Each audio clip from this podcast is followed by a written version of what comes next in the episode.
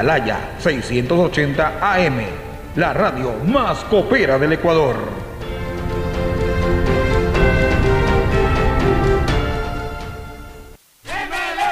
El partido inmortal. El único clásico reconocido por la FIFA desde el fútbol ecuatoriano se lo juega en la cancha del sistema de emisoras Atalaya este domingo 24 de octubre, 18.30, 6.30 de la tarde, Estadio George Cup, el Banco Pacífico, el Club de Sport Emelec recibe al Barcelona Sporting Club, el clásico del astillero, un partido de pronóstico reservado, el juego que nadie se quiere perder, el clásico del astillero, escúchelo por los 680 AM de Radio Atalaya, en el mundo entero en el www www.radioatalaya.net, Facebook Live, Radio Atalaya 680 AM, desde el primer clásico del astillero, Atalaya, a lo largo de sus casi 77 años, vive intensamente la fiesta mayor del fútbol ecuatoriano. Atalaya es la radio más deportiva del Ecuador.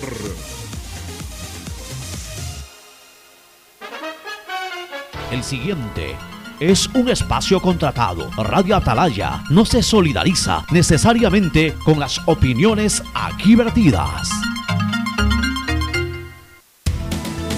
El siguiente en Radio Atalaya es un programa de opinión, categoría O, apto para todo público. La hora del pocho. La hora del pocho se viene con todo en Radio Atalaya. La hora del pocho. La hora del pocho. Alfonso el Pocho Car y su equipo traen para ustedes la opinión política, la opinión deportiva, más premios, sorpresas, regalos para sus oyentes. La hora del pocho. Aquí en Radio Atalaya. Cada día más líderes. Buenos días, este programa es auspiciado por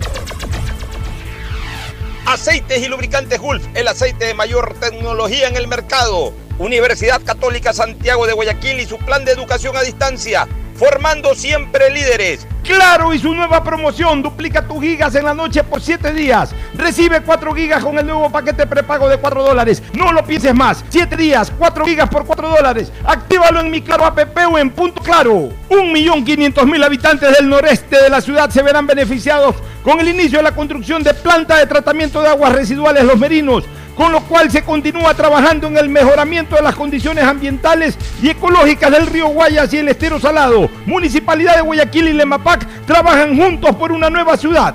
Banco Guayaquil, hoy el mejor lugar para trabajar en Ecuador y el tercer mejor lugar para trabajar en Latinoamérica. Banco Guayaquil, primero tú. Tu chip CNT es el único que te da 2 por 1 en tus recargas por un año para hacer todo lo que quieras. ¿Puedo hacer más retos en TikTok? Puedes. ¿Puedo convertirme en youtuber? Puedes. ¿Puedo contarte toda mi vida por historias de Instagram? Sí, puedes. Compra tu chip CNT por solo 5,60 y no pares de compartir. Con 2 por 1 en todas tus recargas por un año, puedes con todo. Cámbiate a CNT.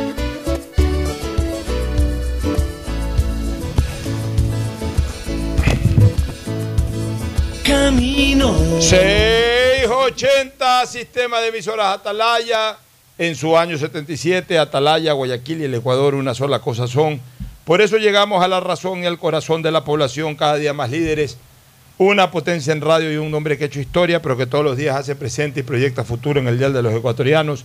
Este es su programa matinal, La Hora del Pocho del sistema de emisoras Atalaya de este Día de los Dos Patitos 22 de octubre del 2021, viernes 22 de octubre del 2021, culminando la penúltima semana del décimo mes del año. La próxima ya será la última, la última, exactamente la última. Este, se nos fue el décimo mes del año prácticamente en tres cuartas partes, nos queda todavía una semana, pero bueno, en fin, ya viene el feriado, no esta semana que viene, sino la subsiguiente viene el feriado, pero Oficialmente arranca desde el sábado de la próxima semana. Son cinco días de lo lindo para descansar, para tomar oxígeno. En fin, el saludo de Fernando Edmundo Flores Marín Ferfloma, que va a saludar al país mientras le pido por favor a nuestro eficiente control máster que nos ayude con el esbelto castellano que se ven un ratito. Pero mientras tanto escuchemos el saludo de Fernando Edmundo Flores Marín Ferfloma al país. Fernando, buenos días. Buenos días con todo, buenos días Pocho. Eh, en, hablando del feriado, en Manta son seis días. En Manta son, En Manta seis, días. seis días, porque el 4, el día 4 de, de noviembre es el aniversario de la cantonización de Manta, que es feriado allá, y entonces prácticamente es una semana que tendrían eh, en, en Manta, en esa bella ciudad, para, para efectos de, de este de este puente, de- no puente, de estos feriados tan largos que, que nos toca vivir. Y realmente el tiempo vuela, el tiempo vuela. Estamos terminando el décimo mes del año. Es increíble y esperemos que ya este eh, esto que falta del año ya nos permita tener 100%, sobre todo para la época navideña, la tranquilidad ciudadana en las calles.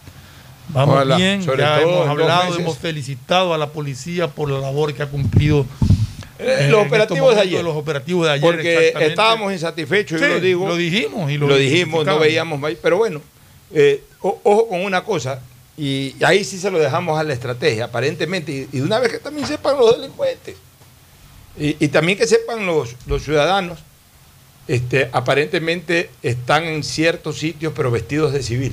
Y está bien. Y está bien, ahí sí. Está A ver, bien. mientras Son veamos estra- Es lo resultados. que hablábamos. Las estrategias les corresponden a ellos. El servicio de inteligencia de ellos tiene que ver Mientras cómo veamos esto. resultados como los de ayer, vamos a estar contentos y tranquilos. Mientras veamos resultados como los de ayer, eh, en donde eh, obviamente pues se ve un triunfo de la fuerza sobre la violencia. Y esto es importante resaltarlo una vez más. Ah, el que murió fue el delincuente, entonces violencia contra la violencia. No. Se vio un triunfo de la fuerza sobre la violencia. Vuelvo a insistir en el concepto, la acepción de fuerza y violencia, que coinciden en la primera parte, pero se diferencian totalmente en la segunda. ¿En qué coinciden? Que es la supremacía o hegemonía armamentística o física de una persona sobre otra. Ahí coinciden. La diferencia está en que la fuerza, esa supremacía en el marco de la ley, la violencia, esa supremacía por fuera de la ley. Por tanto, ayer hubo un enfrentamiento de la fuerza contra la violencia. La violencia es la de los delincuentes, la fuerza es la de la fuerza pública. Ayer se impuso la fuerza, a pesar de que eh, Y- terminó habiendo un muerto, pero ayer el triunfo fue de la fuerza sobre la violencia. Y, y la fuerza. El domingo pasado, la victoria fue de la De la violencia violencia. sobre la fuerza. Y la fuerza está para defender y proteger al ciudadano. La violencia para atacarlo. Así es, así es. La fuerza, en este caso, es constitucional, legal y positiva. La violencia, la emanada por la delincuencia, es inconstitucional, ilegal, punible y negativa. O sea, hay que diferenciar. No podemos, o sea, la gente lamentablemente tiene estas acepciones eh, eh, entrelazadas y se crea la confusión. Entonces, el criterio de muchos es, no, no se puede actuar así porque la violencia no cura violencia. No, aquí no es violencia, hay que dejar bien en claro que mientras la policía actúe en el marco de la ley, es decir, el uso progresivo de la fuerza, mira, no es el uso progresivo de la violencia, No, de la fuerza. el uso progresivo de la fuerza, plenamente justificado, evidentemente el policía está actuando en el marco de la ley, por tanto está actuando con fuerza, no con violencia. Si un policía usa su pistola para eh, resolver un pleito callejero con vecinos, con, personas... usando la violencia. ya, eh, usando su pistola, por ejemplo, sea, del, sea de policía o sea una pistola privada o, o particular, o el policía le pega a su mujer o le pega a una persona por pegarle, ahí esa persona está actuando con violencia, aunque sea policía. Pero mientras el policía actúe cumpliendo su rol de policía y haciendo uso progresivo de la fuerza, está actuando con fuerza, no está actuando con violencia. Y- Siempre es importante tener en clara esta diferenciación. Escuché también al alcalde de San Borondón pedir que, que a la zona de San Borondón se le incluya dentro del plan de, de excepción de, que, que se estaba aplicando en Guayaquil, que también se incluya San Borondón. Bueno, es que debería de ser, porque el problema no es solamente de Guayaquil, es Así del Gran de Guayaquil. exactamente. Más el aún cuando- Guayaquil, Más aún cuando se han incorporado en ese eh, decreto de movilización de Fuerzas Armadas por el estado de excepción este, a Durán y a Guayaquil, que son eh, co- colectividades, o son en este caso cantones, cercanos, cercanos a San Borondón, vecinos con San Borondón en ambos casos. De hecho, pasa por un sector de San, de, de- de lo- de San Borondón para, para ir de Guayaquil a Durán, por ejemplo, pasa por. Por supuesto. Y además, y además, también hay que incorporar a Daule. Aunque Daule creo que sí está incorporado, Daule como Daule, entonces Entonces estaría tan, zona ahí, ahí ya estaría también protegida la Aurora, pero entonces con mayor razón no, no, Claro. no, eh, suena un poco ilógico que el, el único cantón que está en medio de todos esos esté eh, sin gozar todo de- caso, en este momento de, esa, de esa estrategia especial, de esa estrategia importante que es la participación militar en la custodia del orden y de la seguridad ciudadana. Si el alcalde lo pide, a buena hora, pero ojo con una cosa, y tiene que crearse un decreto ejecutivo exclusivamente para eso. El mismo decreto ejecutivo habla de Incluirlo. que si hubiera que incorporar más cantones, Con otro cada- decreto, claro. no, no es, ya, no es simplemente vayan nomás, sino que tiene que haber un decreto ejecutivo que Pero- puede ser como alcance a este, pero tiene que Pero haber un nuevo tiene, decreto tiene ejecutivo. mucha lógica el pedido. Muchísima lógica. Totalmente. Ahora, hay otro pedido que yo sí quiero respaldar, Fernando. Y lo he hecho hoy día en mi cuenta de Twitter, que es un pedido que está haciendo el gobernador de la provincia de Guayas, el señor Pablo Arosemena Marrio. Pablo Arosemena está solicitando al municipio de Guayaquil que se amplíe a 24 horas la prohibición de circular en moto eh, dos personas o más. O sea, obviamente si una moto circula, alguien tiene que manejarla, pero esa sola persona sea la que la maneje. Y digo dos personas o más porque hemos- nos cansamos de ver eh, motociclistas que andan con la mujer, con el hijito, o a veces andan dos, a veces andan tres. Y además hay esa, eh, esa decisión municipal, esa ordenanza, existe, pero realmente nadie la respeta y tampoco nadie la hace respetar. Porque entiendo que está vigente, que no pueden a ciertas horarios, horas. Hay horarios. Ya, a ciertas horas, pero tú ves a todas horas. Hasta cualquier hora. sí. De mañana, noche, tarde, madrugada. O sea, nadie la respeta porque la gente está incumpliendo eso. Y tampoco nadie la hace respetar porque al final de cuentas no están parando a, a esas personas que van dos o más personas en una moto. No las están parando. Entonces, está ocurriendo ambas cosas. Pero Pablo Arosemena dice que es necesario que sean ya las 24 horas. O sea, no, no haya ningún tipo de límite en cuanto al tiempo, sino que todos los días, las 24 horas, a tiempo completo. Yo respaldo esa posición. Y la respaldo por una sencilla razón, Fernando. En este momento hay un estado de necesidad que es superior. Yo sí parto de algunos conceptos, y debo de ser claro, de que va a perjudicar esto a la movilización de mucha gente de bien, la va a perjudicar. Segundo, que la mayoría de gente que usa sus motos es gente de bien, indiscutiblemente. De cada mil motociclistas, promedio yo hablo, de cada mil motociclistas, 990 deben de ser gente de bien y 10 de esos motociclistas son gente de mal. O sea, hay una inmensa mayoría de gente de bien. Pero hay un problema. Desgraciadamente, no hay cómo discernir, no hay cómo diferenciar, no hay cómo separar ya en la circulación a los motociclistas que usan su móvil, es decir, la moto, para hechos lícitos y de bien, de aquellos que usan su moto para hechos ilícitos y de mal o para mal. No hay cómo diferenciarlo. Entonces, hoy el estado de necesidad obliga a ese sacrificio. Y pongo un ejemplo que es muy parecido. Todos trabajamos, Fernando. Todos vivimos en nuestro trabajo, todos vivimos en nuestra producción. Pero hubo un momento que el estado de necesidad biosanitaria obligó a, a- a guardarnos en nuestras casas, a dejar de trabajar. ¿Te acuerdas? Sí. El estado biosanitario no del Ecuador, del mundo. La famosa pandemia COVID, que nos obligó a encuarentarnos a todos. O sea, el estado de necesidad obligó a que la gente deje de trabajar, deje de producir, que es un hecho absolutamente necesario, que es un hecho absolutamente lícito, pero deje de hacerlo porque un estado de necesidad nos obligó a eso. Es exactamente lo mismo acá. Hay un estado de necesidad, la seguridad ciudadana, que es superior a todo. Y desgraciadamente, por lo menos hasta que se estabilice, yo no digo que tenga que ser una medida de largo, de años, de muchos meses, pero por lo menos estos dos primeros meses hasta que se estabilice, el tiempo que dure el decreto de, de- de emergencia, estos dos primeros meses hasta que la policía y la fuerza pública, el Estado pueda volver a tomar control sobre la seguridad. Porque hoy, como ya lo hemos dicho, la seguridad controla el Estado. Por lo menos en este lapso, en este lapso de la batalla a favor de la, de la seguridad ciudadana, hay que hacer ese sacrificio. Y bueno, tendrá que manejar la moto el dueño de la moto o el que porte la moto. Tendrá que manejarla y las otras personas tendrán que ver la manera de transportarse. O sea, duele. Yo sé que mucha gente dirá, no, pero ¿cómo nos van a hacer ese daño si nosotros nos movilizamos en la moto del vecino, en la moto de mi marido, en la moto de mi mujer, en la moto de, quien sea, dirán la señora, los hombres, no importa.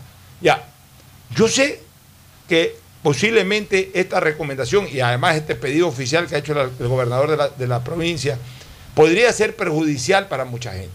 Pero tenemos que comenzar a pensar en el estado de necesidad superior. Y el estado de necesidad superior o mayor en este momento es recuperar la seguridad ciudadana. Y desgraciadamente, las motos se convierten en el principal móvil contra la delincuencia. De cada 20 o 30 sucesos que atentan contra la seguridad ciudadana, 15 se producen en moto y 5 en carro o a pie. Pero los sicarios, los delincuentes, las personas que, eh, obviamente, los delincuentes de, bandas de crímenes organizados, hasta los de- delincuentes criollos, hablemos así, usan moto. Van en una moto, golpean, sacan una pistola, golpean el vidrio, sacan el celular y se van.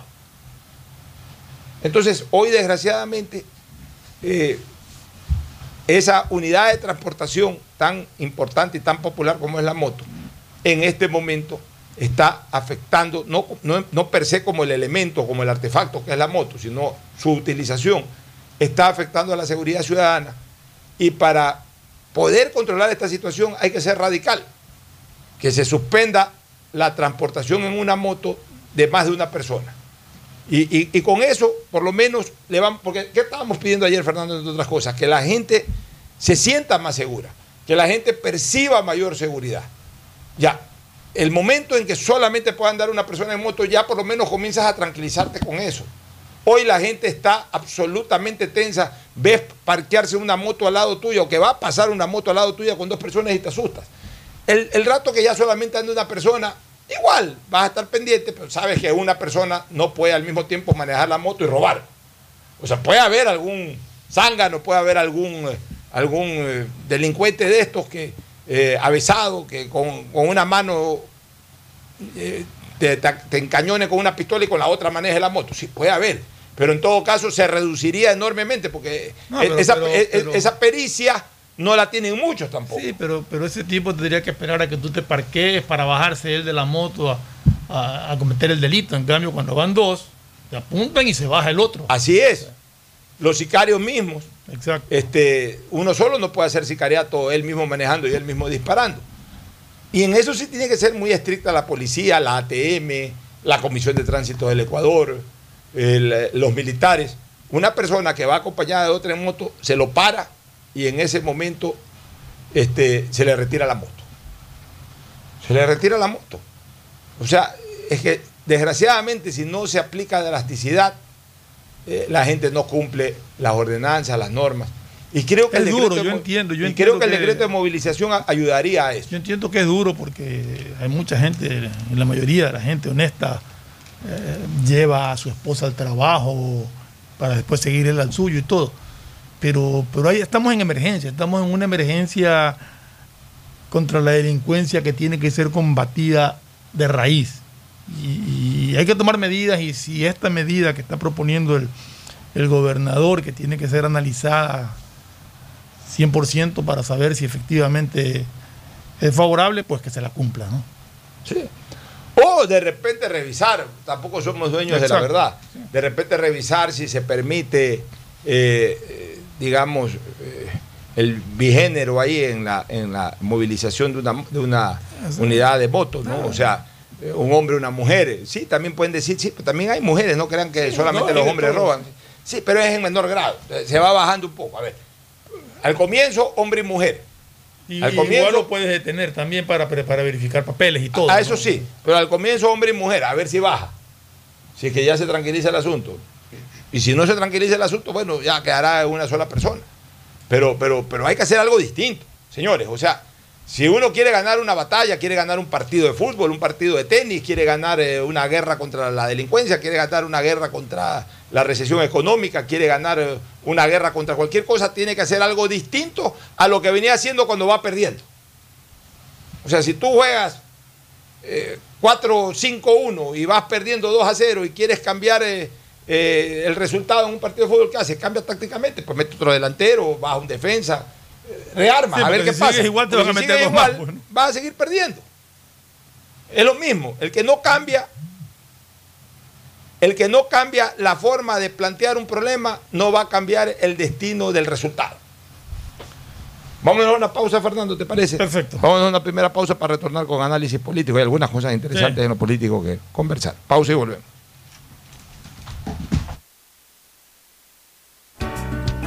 El siguiente es un espacio publicitario apto para todo público.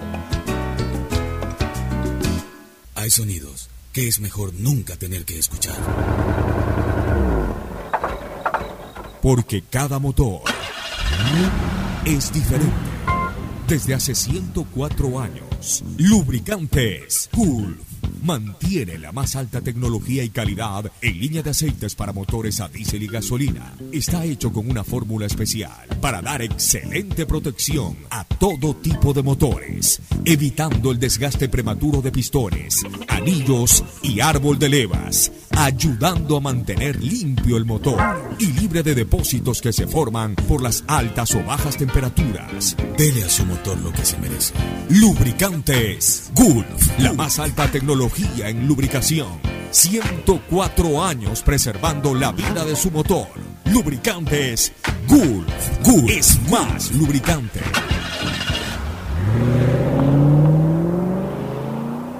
Guayaquil crece y su nuevo polo de desarrollo está en la zona del futuro aeropuerto. No tienes idea cómo se han transformado comunidades enteras cuidando el medio ambiente, sobre todo con nuevas plantas de tratamiento de aguas servidas, mejorando la salud con plantas de agua potable, la calidad de vida con parques, canchas deportivas y reactivando el comercio con nuevos caminos. Esta es una transformación sostenible en el tiempo que busca crear nuevas oportunidades para las futuras generaciones de guayaquileños. La vía a la costa renace en la nueva ciudad con la autoridad aeroportuaria y alcaldía de Guayaquil. Si la placa de tu vehículo termina en 9, realiza su revisión técnica vehicular durante todo el mes de octubre. Paga la matrícula. Separa un turno en los horarios de lunes a viernes de 7 a 19 horas en el centro de matriculación norte y de 7 a 17 horas en el centro de matriculación vía Daule. Los sábados de 7 a 13 horas en ambos centros y realiza tu revisión técnica vehicular. No lo olvides, todas las placas terminadas en 9 realizan la revisión en octubre. Hazlo con tiempo y cumple. ATM y la Alcaldía de Guayaquil trabajan por ti. En Banco Bolivariano vamos contigo en cada paso, apoyándote desde el primer día para que logres lo que quieres a lo largo de tu vida. Desde alcanzar todo lo que sueñas hasta cumplir esa meta por la que tanto has trabajado, porque estás viviendo solo el principio de algo más grande. Juntos, nada nos detiene. Banco Bolivariano, contigo. En Banco Guayaquil, para ser el banco en el que estás primero tú, debíamos empezar primero por nosotros, nuestro equipo, cuidando, respetando y valorando el talento de todas y todos.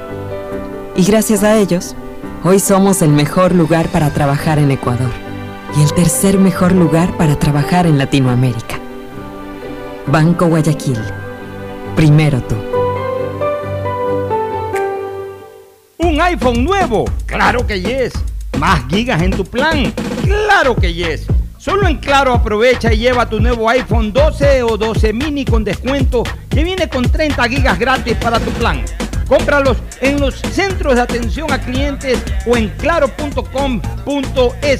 Con Claro, tú puedes más. Revisa más información, condiciones y vigencia de la promoción en claro.com.es. Llegó la noche y tus gigas lo saben. Solo en Claro se duplican tus gigas en la noche. Recibe 4 gigas.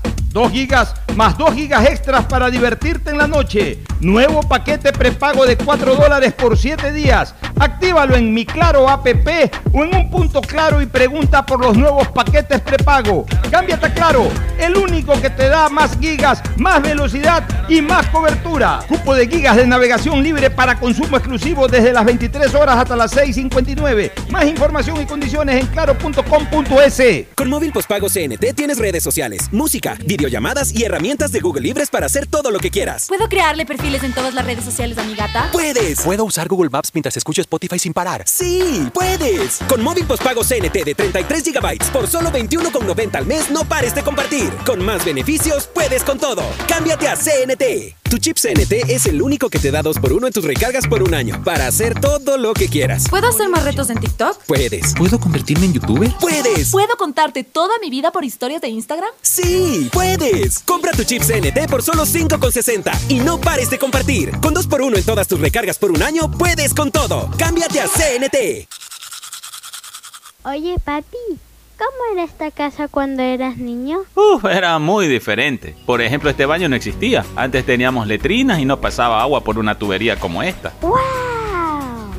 EMAPAC y la Alcaldía de Guayaquil están cambiando la vida de los guayaquileños por medio de la construcción del Sistema Integral de Tratamiento de Aguas Residuales. El Plan de Universalización del Alcantarillado Sanitario incorpora conexión intradomiciliaria y plantas de tratamiento, haciendo todo por un ambiente más sano y saludable. Alcaldía de Guayaquil y EMAPAC. Juntos por una nueva ciudad. Si quieres estudiar, tener flexibilidad horaria y escoger tu futuro, en la Universidad Católica Santiago de Guayaquil trabajamos por el progreso en educación, ofreciendo cada día la mejor calidad. Estamos a un clic de distancia. Contamos con las carreras de marketing, administración de empresa, emprendimiento e innovación social, turismo, contabilidad y auditoría, trabajo social y derecho. Sistema de Educación a Distancia de la Universidad Católica Santiago de Guayaquil, formando líderes siempre.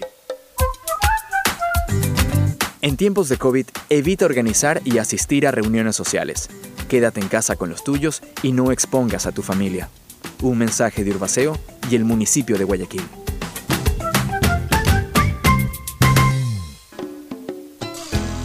Fin del espacio publicitario. Usted está escuchando un programa de opinión, categoría O, apto para todo público.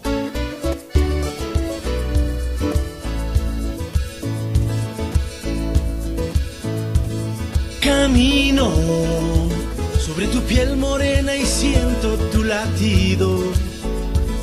Y miro todo lo bueno que los dos hemos vivido.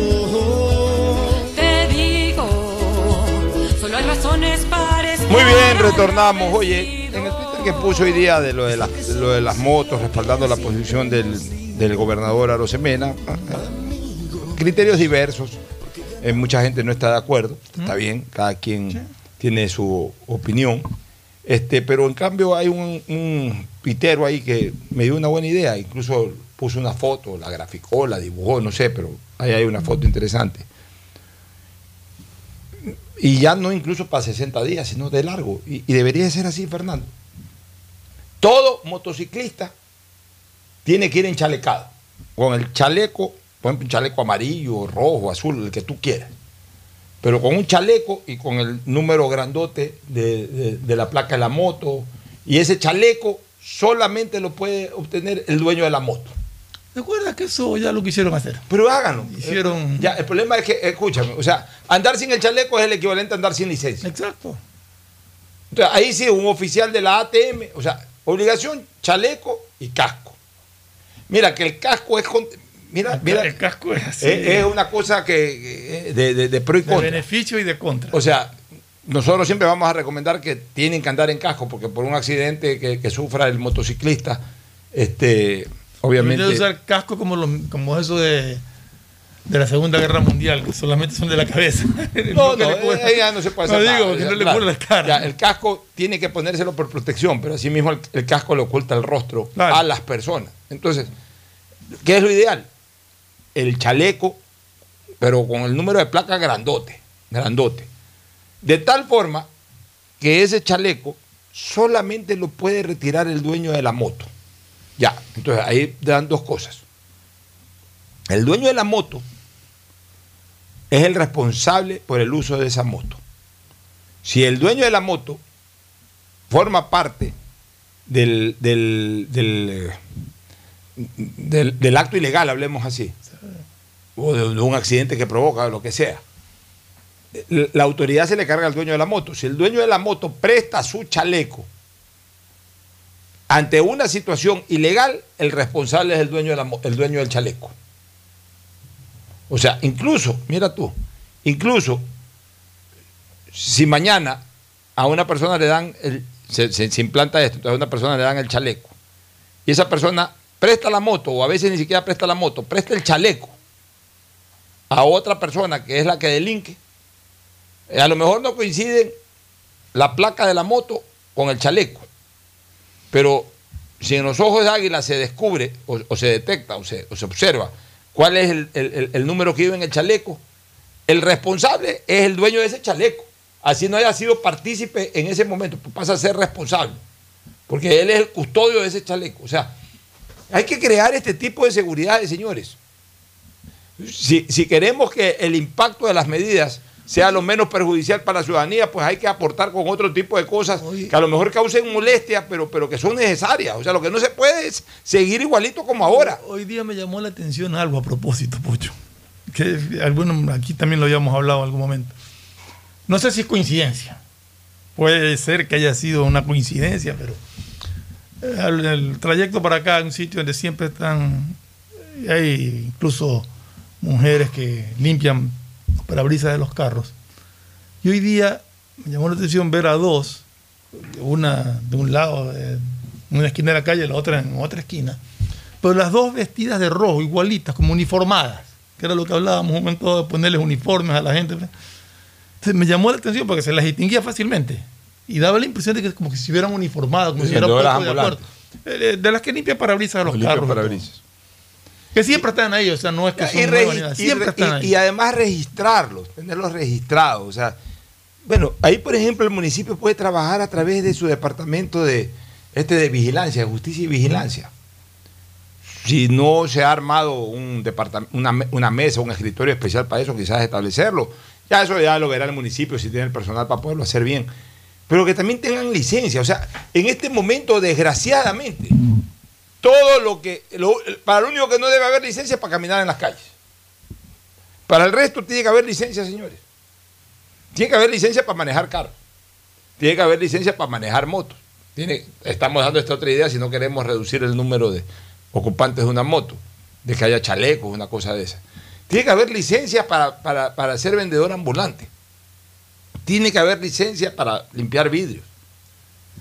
Y, y cuando yo hablo de que tiene que haber licencia, no estoy diciendo que un carnet. O sea, eh, licencia es un registro. Soy Juan Pihuave. Eh, eh, mi ocupación No, es limpiar un vidrios. permiso, digamos. Ya, Un por eso, entonces, la licencia o permiso te la da incluso el chaleco.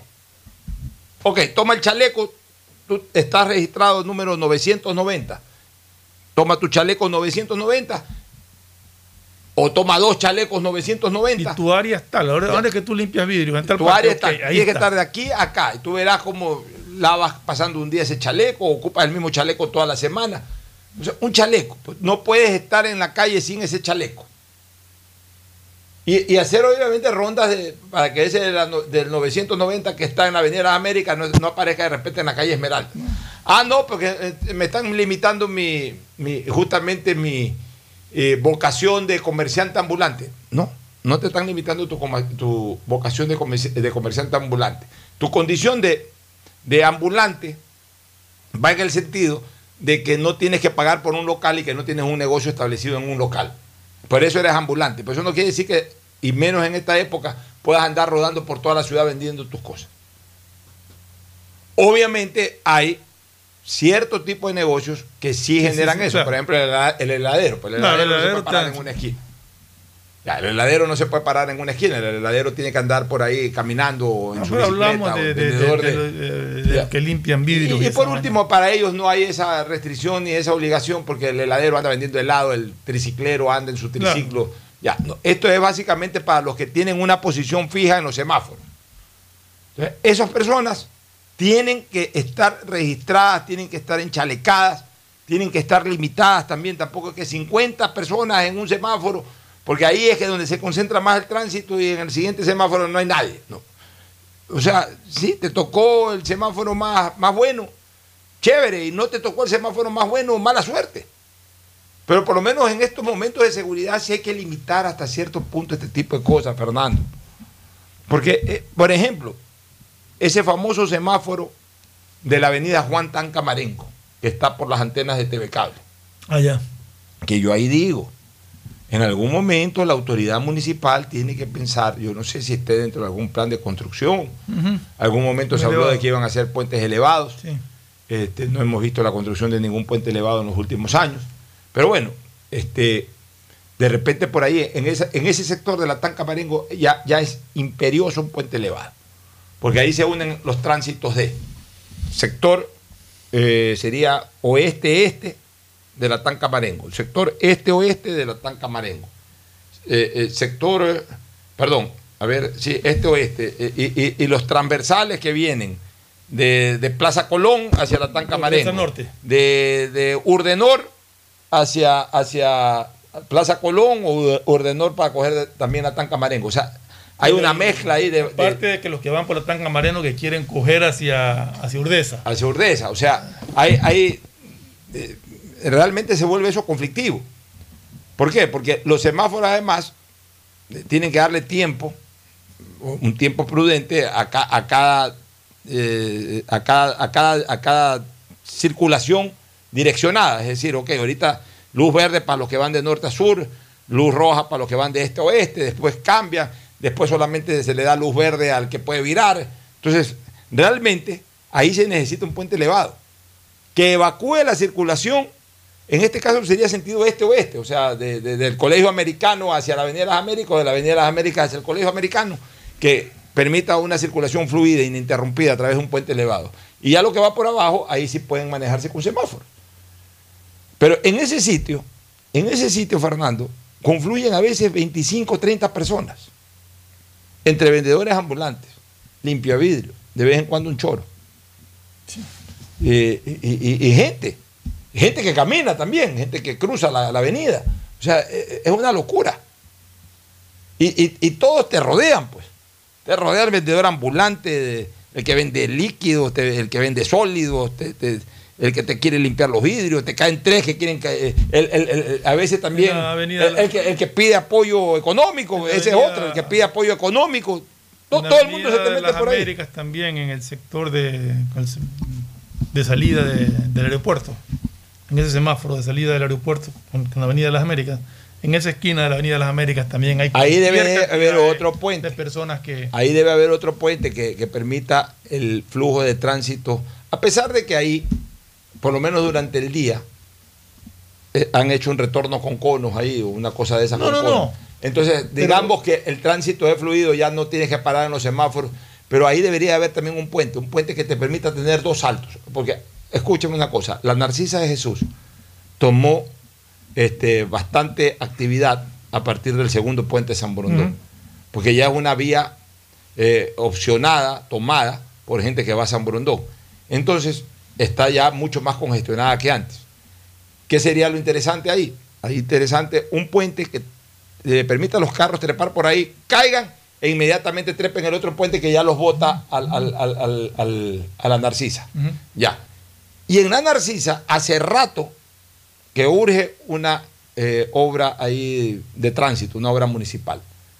Cuando tú bajas el puente, ya para entrar a la Narcisa de Jesús, pero para coger el carril que te lleva a San Borondón, tienes que tirarte demasiado a la derecha y con, ¿por qué? O sea, la, la entrada al carril derecho está demasiado pegada a la bajada del puente. Entonces se confluye un pequeño conflicto ahí, Claro, cuello de los botella, que vienen entre de- los carros que quieren coger la autopista y los carros que en cambio se quieren encarrilar por la autopista para ir al puente. ¿Por qué? Porque no hay entrada al puente un poquito más adelante. No. O en todo caso debería haber una entrada al puente un poquito más adelante. Antes había, pero quedaba muy pegada y la cerraron. Quedaba muy pegada, la cerraron. Se pensó que lo iban a abrir más acá, ya no lo abrieron. Ya, entonces ahí tienen que buscar una solución a efectos de que los carros no se tengan que, eh, no tengan que pegarse demasiado al carril derecho, a la bajada del puente, y, y- y de alguna manera buscar que ordenadamente eh, los carros no, no hagan una especie de X. Sea, el carro que quiere ir hacia el puente se tira totalmente a la que- derecha y el carro que viene por debajo y quiere coger la autopista coge a la izquierda. el ahí carro es cuando que se viene- el produce carro- el, el cuello de botella. El carro que viene por debajo sí tiene la opción de seguir recto por ese carril, Porque coger- más adelante hay la salida al carril Sí, central. pero hay gente que ya obviamente Pero hay gente quiere- que quiere cogerlo desde el comienzo, entonces ahí es cuando. Pero en cambio, si que sigue recto por el mismo carril, también te congestiona el tránsito en ese carril. Claro, carril te lo va a- te lo va congestionar, hay buses, que hay es. paraderos de buses Así por ahí. Entonces, eh, esos de ahí tienen que, de manera tranquila, eh, muy, eh, muy técnicamente, resolver ese problema, porque ese es un problema viejo que hay ahí. Ese es un problema viejo que hay ahí. Bueno, vamos a la parte política, Ferfloma. Siempre es bueno tratar estos temas, ¿no? Sí, sí. Porque al final de cuentas, este, la gente pues no- nos escucha y la gente también eh, de alguna u otra manera tiene este tipo de conflictos, de problemáticas en las calles de Guayaquil. Oye, este, el presidente de la República no presentó ningún eh, proyecto de ley esta semana. No. No, ha decidido presentarlo posiblemente la próxima semana. Y otra cosa que me he enterado hoy, este, el presidente de la República decidió no hacer uso del estado de excepción para presentar dos proyectos de leyes urgentes, sino que va a presentar una, Va a presentar uno y que se evacúe eh, esa- ese proyecto de ley y, Y luego otro. presentar el otro. Me parece que es un acto sensible del presidente y que le da una bofetada con guante blanco a los idiotas, porque no se, le- no se los puede calificar de otra manera, a los idiotas que andan viendo de dónde criticar por todo y que se pusieron a decir de que el decreto de movilización no era para custodiar la seguridad ciudadana, sino para hacer pasar los dos proyectos de ley. O sea, cuando todos sabemos de que lo que más, eh, antes es demasiado tarde el, decreto de movilización, lo veníamos pidiendo a gritos, pero cuando lo hacen, salen unos cuantos idiotas a decir de que eh, no era la intención a favor de la lucha contra, contra la inseguridad, sino que era para, para presentar esos dos proyectos de ley.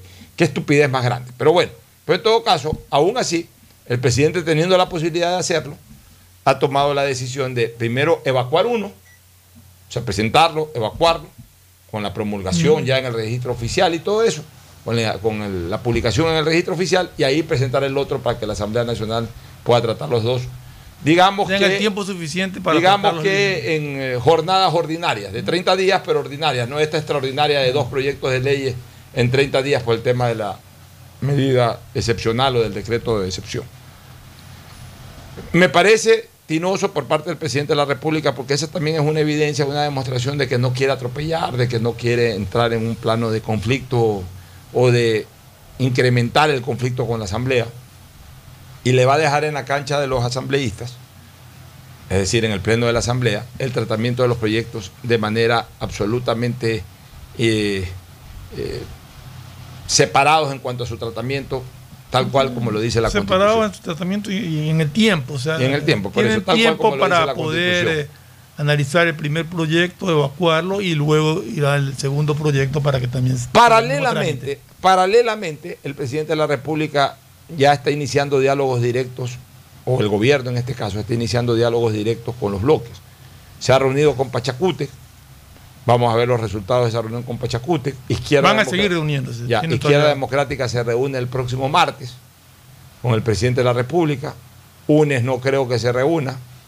Y el Partido Social Cristiano, eh, a través de su vocero principal, que en este momento es Alfredo Serrano Valladares, ha dicho que no es necesario reunirse porque la, la película la tienen clara. Los temas en- que propusieron en conjunto lo van a respaldar y los temas que no propusieron en conjunto y que sobre todo ellos no están de acuerdo históricamente, como es el incremento de impuestos y todo, no lo van a apoyar, se reúnan o no se reúnan.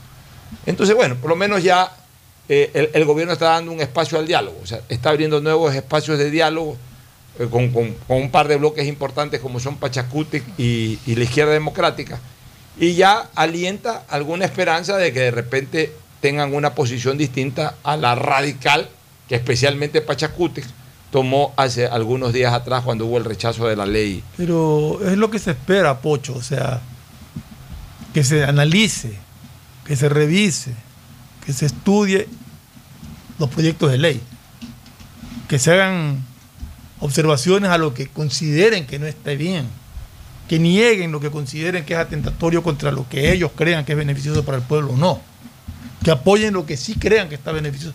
De eso se trata, no del no porque no. No porque soy oposición, entonces no a lo que mandes así sea beneficioso. Ya esa política tiene que ser desterrada. Oye, este ¿qué- país. tú, tú me decías que ha escrito algo el expresidente Correa. Realmente yo creo, ya ya lo voy a leer. Yo creo que un, expresidente de la República tiene que tener, ahí sí, lo que él llamaba la majestad del poder, la majestad de haber sido un mandatario del país. Y tiene que abogar por el respeto a la constitución y a la democracia. Y tiene que abogar por la unidad de los ecuatorianos. Y tiene que abogar porque el país salga adelante. Voy a leer lo que ha escrito eh, Rafael Correa y también voy a leer la respuesta de, de Lourdes Tibán. Rafael Correa ha puesto un tuit que dice, es claro que Pachacútec ya restableció el pacto con Lazo. Sucederá lo mismo de octubre de 2019, cuando vendieron el paro y salvaron un gobierno clínicamente muerto, que acabó de hacernos pedazos en la pandemia. Todo por no darle la razón al correísmo. Ojalá esta vez las bases se rebelen. Un llamado directo a la incitación y a la... O sea, eh, cuando, cuando él habla de que en el 2019 vendieron el paro, ¿qué están diciendo? En Está otras diciendo palabras? que- De ya, por eso de quiero el leer- correísmo quería a toda costa ya la Por eso quiero leer la respuesta de Lourdes Tibán. A ver. Lulú Tibán, como tiene su cuenta, dice, no me equivoqué al decir que en octubre del 2019 el correísmo se infiltró en una movilización pacífica como siempre ha sido el movimiento indígena. El vandalismo vino de los infiltrados y ahora de forma descarada dice, ¿por qué no se tumbó a Lenín? Que venga el prófugo y tumbe a Lazo, pues. Bueno, o sea, es evidente de que eh, el expresidente Correa. O sea, perdón, ese leí lo de, lo de Lourdes Tibán porque es una persona indígena, una reconocida. Y además es la que le contesta. Y es la que le contesta, a Correa. O sea, ahí, ahí queda en evidencia que al expresidente Correa lo, que, lo único que le interesa es la desestabilización. Así es. Lo único que Así le es. interesa es eh, generar eh, crisis y no ayudar a buscar soluciones. Tras un comportamiento inicial correcto, cuando perdieron las elecciones, aquí lo, lo- incluso lo resaltamos y lo resaltamos positivamente, tuvieron una rápida reacción positiva. Reconocieron la derrota, no se pusieron pesados ni nada. Pero ya al calor del ajetreo político, inmediatamente les sale por, las, eh, le- por los poros ese, ese deseo ferviente de desestabilización, de retoma del poder como sea. Y ya se acabó la retoma del poder como sea. Ya, ya hoy en el mundo, hoy en el mundo, sobre todo en el mundo occidental, todavía en, en el mundo árabe pueden pasar ese tipo de cosas, pero ya en el, en- el mundo occidental, ya eso de tomar los gobiernos por la fuerza es casi imposible. O sea, en Cuba se dio eso y, y miren que aún en Cuba se mantiene. Eh, eh, este pillo, este pillastre de la última, Nicolás Maduro Moro, que llegó por la vía constitucional a través del chavismo, pero que después, este, o sea, con Chávez primero y luego este Maduro, pero que después se adueñaron del país igual. Han disfrazado, eh, han disfrazado sus elecciones de forma democrática y constitucional y no se los puede sacar. El dictador suelo ese sinvergüenza y caradura de, de Ortega, El- que ha el encarcelado a toda la oposición. y no se los puede sacar. Y no van a sacar aquí a nadie. Puede ser de que en un momento determinado salga un presidente por alguna situación y sea re- relevado por su vicepresidente. Puede ser, yo creo que incluso eso ya en el Ecuador no se va a dar. Pero en el pero suponiendo que en algún momento eso podría darse, que yo definitivamente creo que no se va a dar, ya el Ecuador no acepta ese tipo de cosas, mucho menos se va a dar de que fuerzas extrañas a las que ganaron las elecciones lleguen al poder. O sea, si están pensando en que hay que tumbar a Lazo y con Lazo también se va Borrero y se va todo el mundo y van a llegar ellos al poder, no, ganen las elecciones si es que quieren volver a ser poder. Si no pueden ganar las elecciones, ya están fuera del poder. Ya se acabó la época de Velasco Ibarra, que tumbaron a Carlos Alberto Arroyo del Río, y entonces llegó Velasco Ibarra lo llevaron y lo, lo pusieron en Carondelet. No, esa época ya se acabó. Ya se acabó la época de los golpes militares también. Ya eso de ahí no existe. Entonces, que no tenga esos sueños de perro el expresidente Correa, de pensar o considerar de que en cualquier momento los indígenas o Pachacute o quien sea, tiene que tumbar al presidente de la República para ellos retomar el poder. Si quieren retomar el poder, ganen las elecciones. Y un expresidente de la República no puede hacer este tipo de llamados a las bases del movimiento indígena de que se rebelen contra un poder constituido, democráticamente elegido. Podrá pedir como expresidente corrección a cierto manejo con el que no esté de acuerdo. Pero eso que hace no es digno de una persona que ejerció la primera magistratura del país. Ya, y también hay que tener cuidado con titulares de prensa que no se ajustan a la realidad procesal, señores. Un importante diario, no voy a dar el nombre porque no, me gusta cuando, cuando critico algo que veo que me parece que está mal, no me gusta dar el nombre porque no es mi plan entrar en conflicto con nadie. Pero tampoco puedo quedarme callado. Un titular de un importante medio de comunicación dice, Yacu consigue que la fiscalía investigue al presidente Lazo. No, Yacu no ha conseguido nada. Yacu lo que ha presentado es una denuncia en la fiscalía.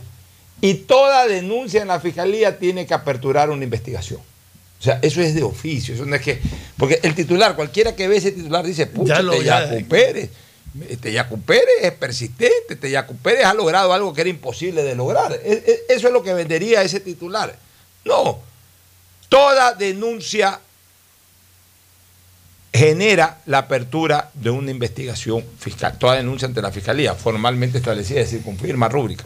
Pero también esas denuncias con firma y rúbrica formalmente establecidas generan lo que se llama la declaración de maliciosa y temeraria cuando es infundamentada, cuando no tiene los fundamentos de derecho ni de hecho, cuando son maliciosas temerarias, cuando son eh, inventadas, cuando hay el propósito de generarle un daño a la persona a la cual se está denunciando sin ningún tipo de fundamento, la fiscal podría considerar el hecho de que es maliciosa temeraria, pedírsela así al juez y el juez declararla como tal. y entonces se le revierte la denuncia a, quien la hace. Entonces, ¿por qué hago todo, todo este enunciado, Fernando?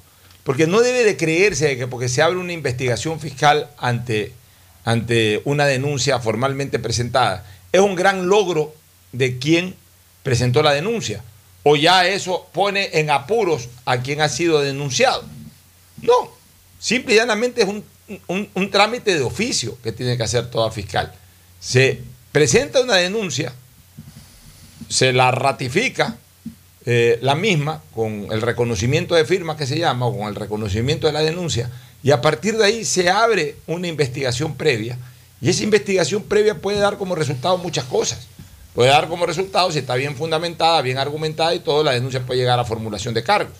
Si es que la denuncia no está bien fundamentada, eh, puede simplemente declararse el archivo.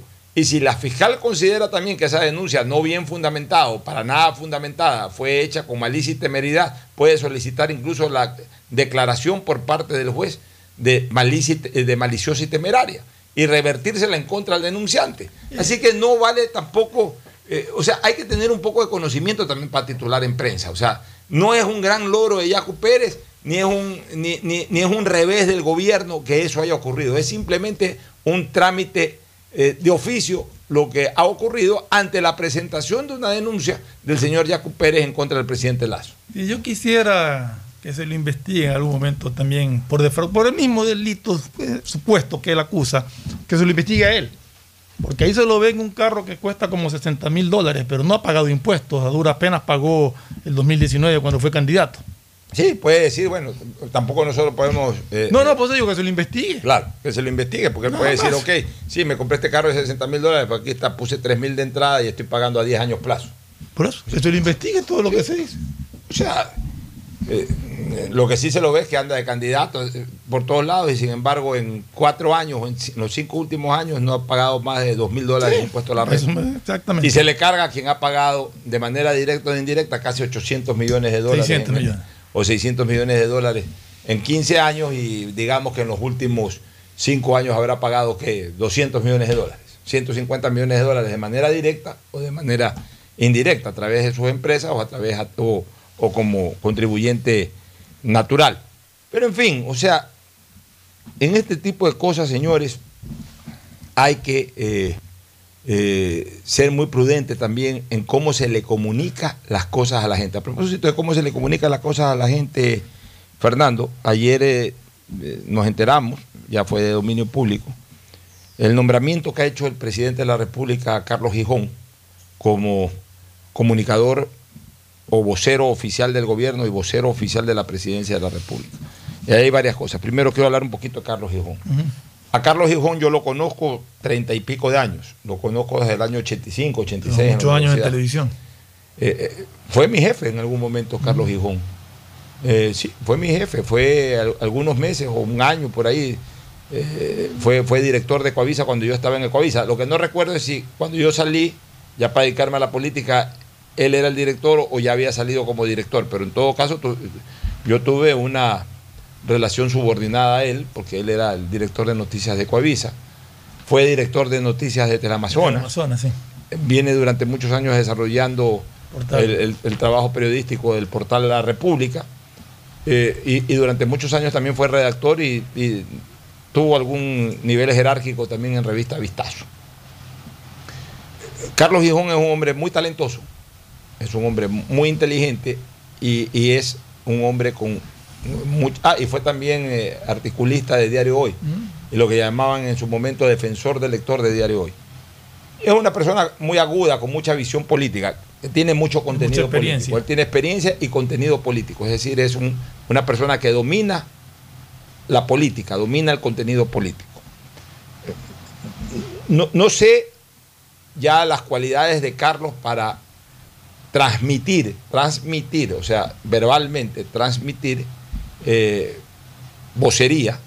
No sé si su experticia vaya también en el plano de exponer, de expresar, pero indiscutiblemente, como es una persona que tiene el contenido, que es lo más importante, a lo mejor su trabajo ha sido más de redacción que de Eso te iba a decir. Pero de escribirlo puede hacer perfectamente. escribir es un eh, extraordinario articulista. El contenido lo tiene. Contenido político lo tiene.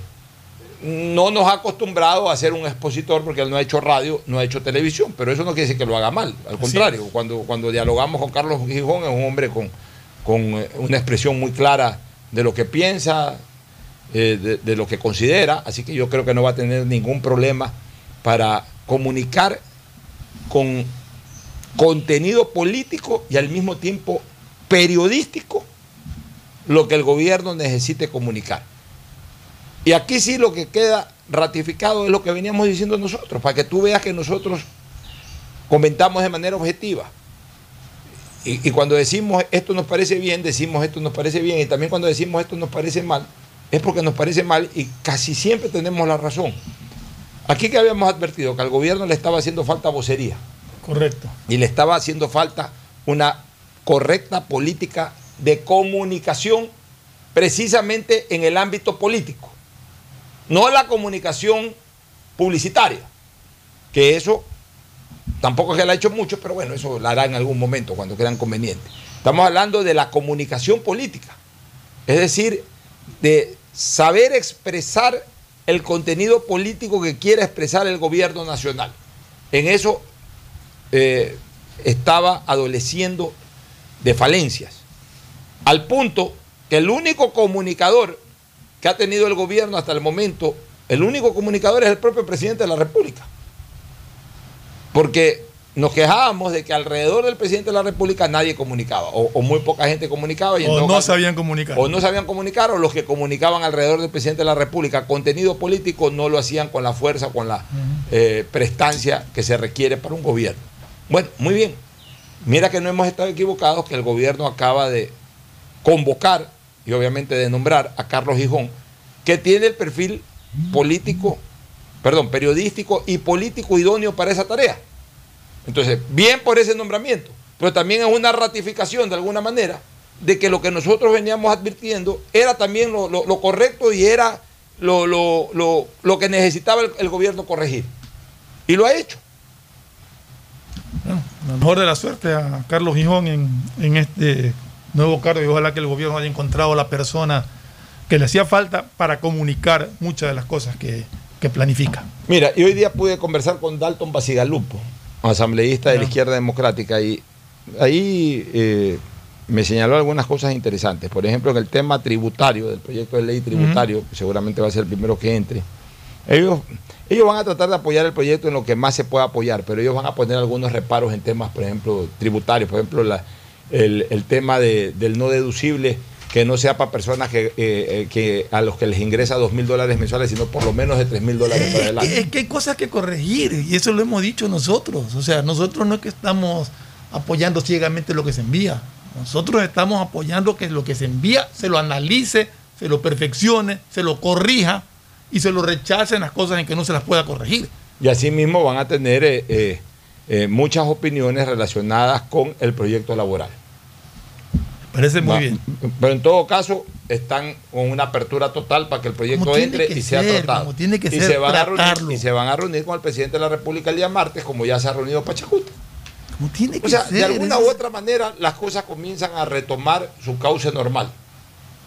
Tras álgidos momentos de disputa entre Asamblea y, y- y- Poder Ejecutivo. Y ojalá todo esto sirva también para que el, el- el- el Ejecutivo en un momento determinado baje también sus revoluciones de, confrontación, el Legislativo también lo haga, y el presidente Lazo más bien tenga más tiempo y se dedique a lo que está haciendo. Por ejemplo, ayer se ha, se ha reunido con, con jóvenes en Solanda, en el sur de Quito, para hablar sobre temas de, de- de empleo y especialmente de emprendimiento. Ese tipo de cosas, ese tipo de contactos del, del- del presidente con la ciudadanía. Eso es importante, eso es necesario.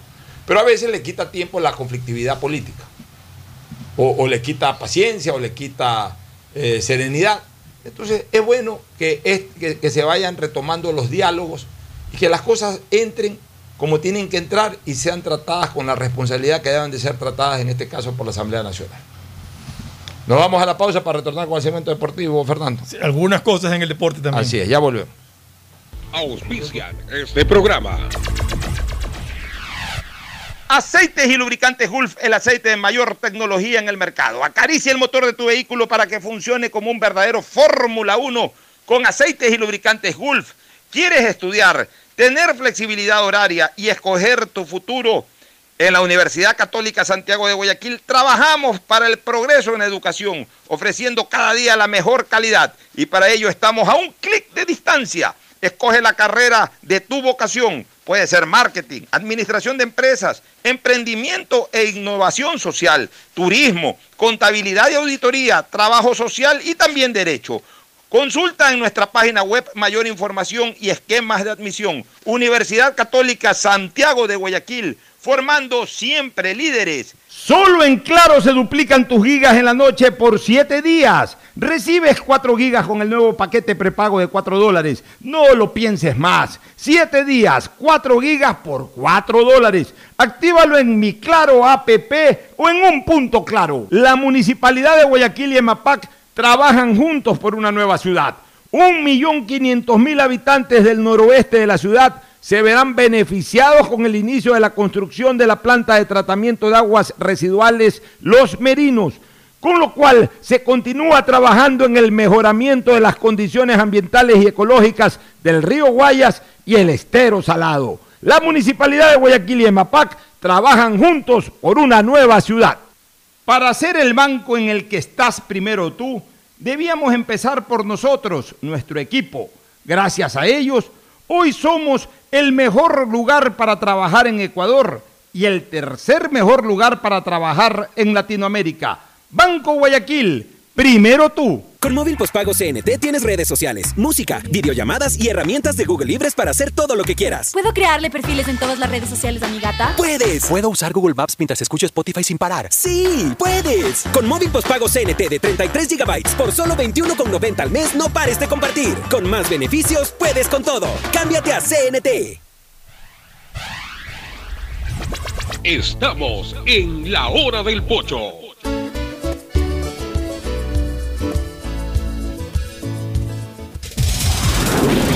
En la hora del pocho presentamos Deportes, Deportes.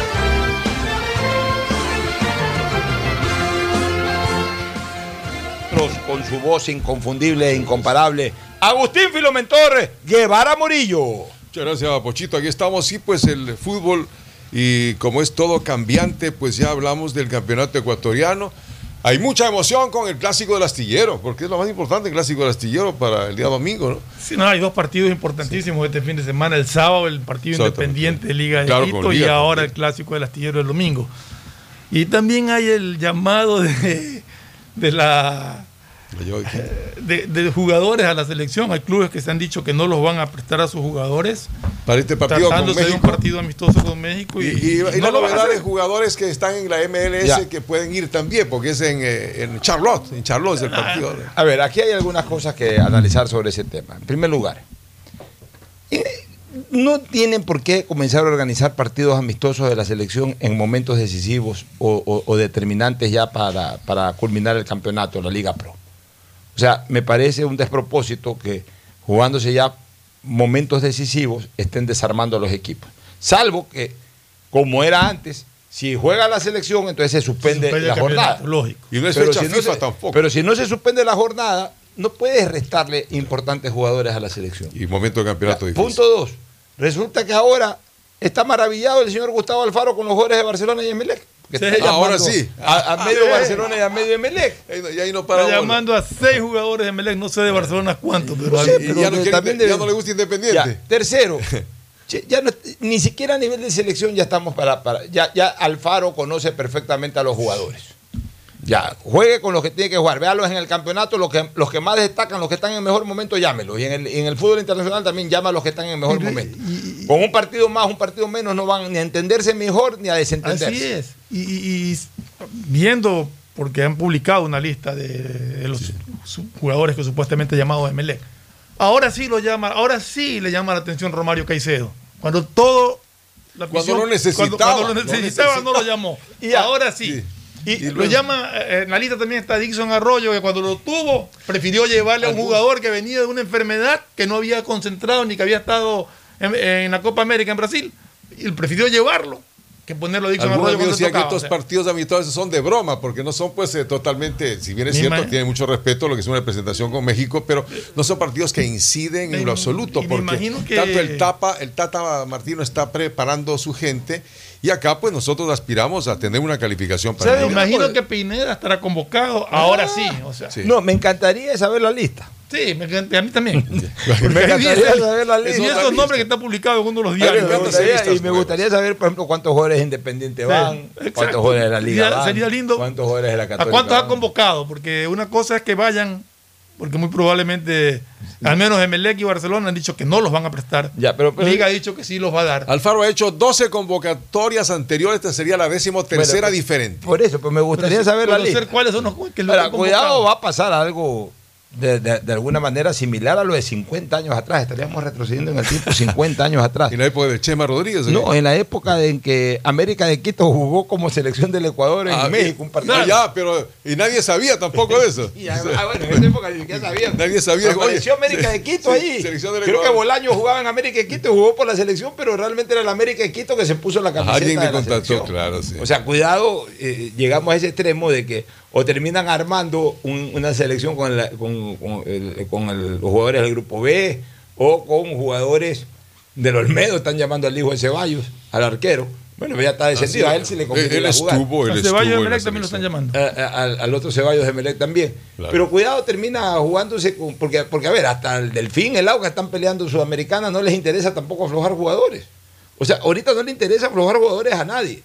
Y como no es fecha FIFA, en el exterior tampoco te van a aflojar jugadores. La Tuca no está jugando en un equipo. Sí, de hecho, Tuca está jugando en el Manta. En el, sí, en el Manta. Entonces Sí, pronto lo de llevan a la México, Tuca. México, México tiene en este momento problemas. Sí. Eh, dice que va a jugar la sub-23. ¿No? Ya que hagan Claro. una cosa. Es partido como de. de- Que hagan a la una sub-23 cosa, que, lleven la de sub-20, entrenamiento. que se está preparando de, de paso para, para algún torneo. Que La vaya sub-20 con Célico, pues. La sub-20 Que vaya creo que la tiene que jugar un torneo. Que vaya a la sub-20. Pues no ha jugado, no ha habido nueva sub-20. Después que quedamos campeones de América. No, no se ha sabido, no sé si en enero, a veces no en enero hay Ah, campeonato. Después de lo del Mundial no he visto. se no. este año no hubo campeonato sub-20 por la No. pandemia y todo eso. No, no, Ya. no. Creo que el próximo año hay una sub-20. Que lleven a la sub-20, que la refuercen con 4 o 5 jugadores adultos. Hay que lo lleven eh, eh, más fácilmente a Ramírez, pues, porque él estaría todavía. Tal vez No, no que lleve a quien les dé la gana, pero, pero, pero que vaya a la sub-20 con 4 o 5 jugadores. Por último, sabes que uno de cada equipo. Dame Barcelona 1, No. dame Mele 1, dame. Quiero ver en qué, Bueno, cuál va a ser la lista final de esa selección. El campeonato, porque tendremos que ir a Pollos a la brasa Barcelona, Ángel Encalada está con las mejores eh, promociones allí para la gente. Tiene unos platos exquisitos todo el tiempo en sus cinco locales en Guayaquil. Hoy juega. Oiga, y el, el mejor seco de, de, de- de pollo en pollos a la brasa Barcelona, pero en cambio, comida criolla en el Tiffany. Sí, claro, también hay buena preparación. Cualquier momento estaremos por allá, estamos por allá para disfrutarlo con todo el grupo. Ahora que vamos a, ver- vamos a tener feriado, hasta con colada morada, me encanta colada morada con guagua, ¿no? Claro, a mí me gusta. la- no, guagua no, pues sí la colada morada. ¿Te gusta la más grande entonces, no la guagua? la colada es, que, es que hay guaguas pequeñas y otras No, más no grandes. a mí me gusta la colada morada. Directamente Solo con la la- maicena bueno. con el color morado, la, la fruta, el- el tema de las pasas. Eso ahí, Pochito se, se la- pasa la inocente morada. ahí, ¿no? Bueno, técnico universitario estará con el Aucas hoy día en el primer partido. Este partido es a las 7 de la noche, ¿no? Si el partido sí, hoy a las 7 de la noche, el primero que se juega, pues, ¿no? Y entonces. eh, Partido que. Debe ser en Bellavista el partido, lógicamente, en Bellavista. Sí, ahí me imagino que Aucas tratará de consolidarse. ¿Puede hacer algo el Tratar de meterse en la. No, Copa Torneo, de- eh, uno de los Bueno, el torneos técnico universitario sudamericanos. tiene que ya alejarse totalmente del descenso. Ese es el, ese es el trabajo El del rival técnico. es este, Aucas. Aucas. Aucas, en cambio, todavía tiene una ligera esperanza de, de, no, de Copa Libertadores ya el no, Aucas. de, de- de De- asegurar, de asegurar presencia sudamericana, sí. Y ya, eso, eso por el Está hasta lado Tevez de- ahí. Eso por el No, lado del la técnico Católica, Aucas Tevez. que juegan hoy. Mañana. Bueno, y tengo la Católica, Católica. Mushu Runa, Mañana- mañana en mañana la tarde. 15 horas Ya, ese es en un el partido clave. Estadio Atahualpa. Ese es un partido clave. Con 100, ah, bueno, eh, podrá Porque- asistir ya gente, ¿no? Eh, eh, no, sí, ya, sí, ya, ya se Pero van solamente 100 hinchas de la Católica. Bueno, ya, sí, lo deciden de siempre. Ese es un partido clave, porque como yo he venido señalando, hay dos grandes partidos esta jornada. Pero hay, o sea, y si hay dos grandes partidos, hay cuatro actores en esos dos partidos, pero hay cinco protagonistas en la fecha. Que son. Seis.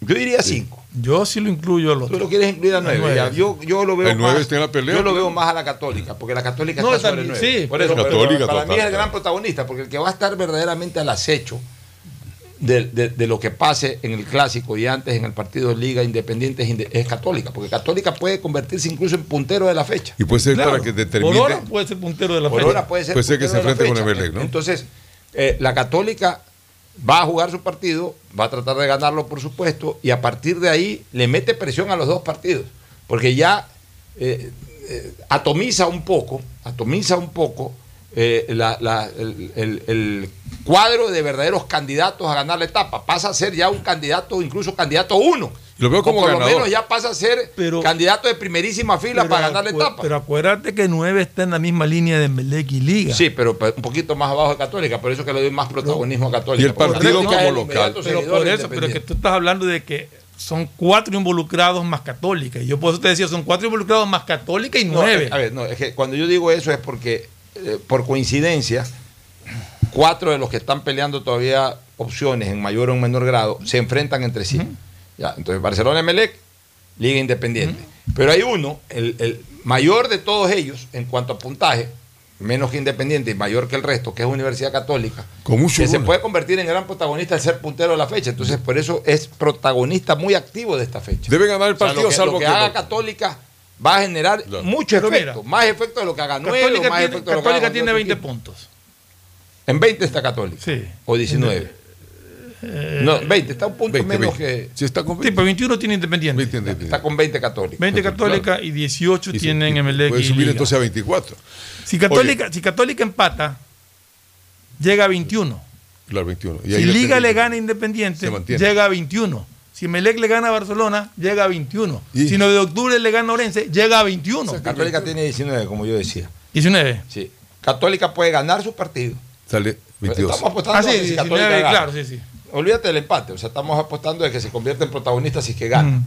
Si Católica gana, hace 22. Y ahí va el puntero. Y ahí se puede dar un caso de que para no estar en la punta católica, no- olvidemos un ratito el gol diferencia, el gol diferencia marca es al final.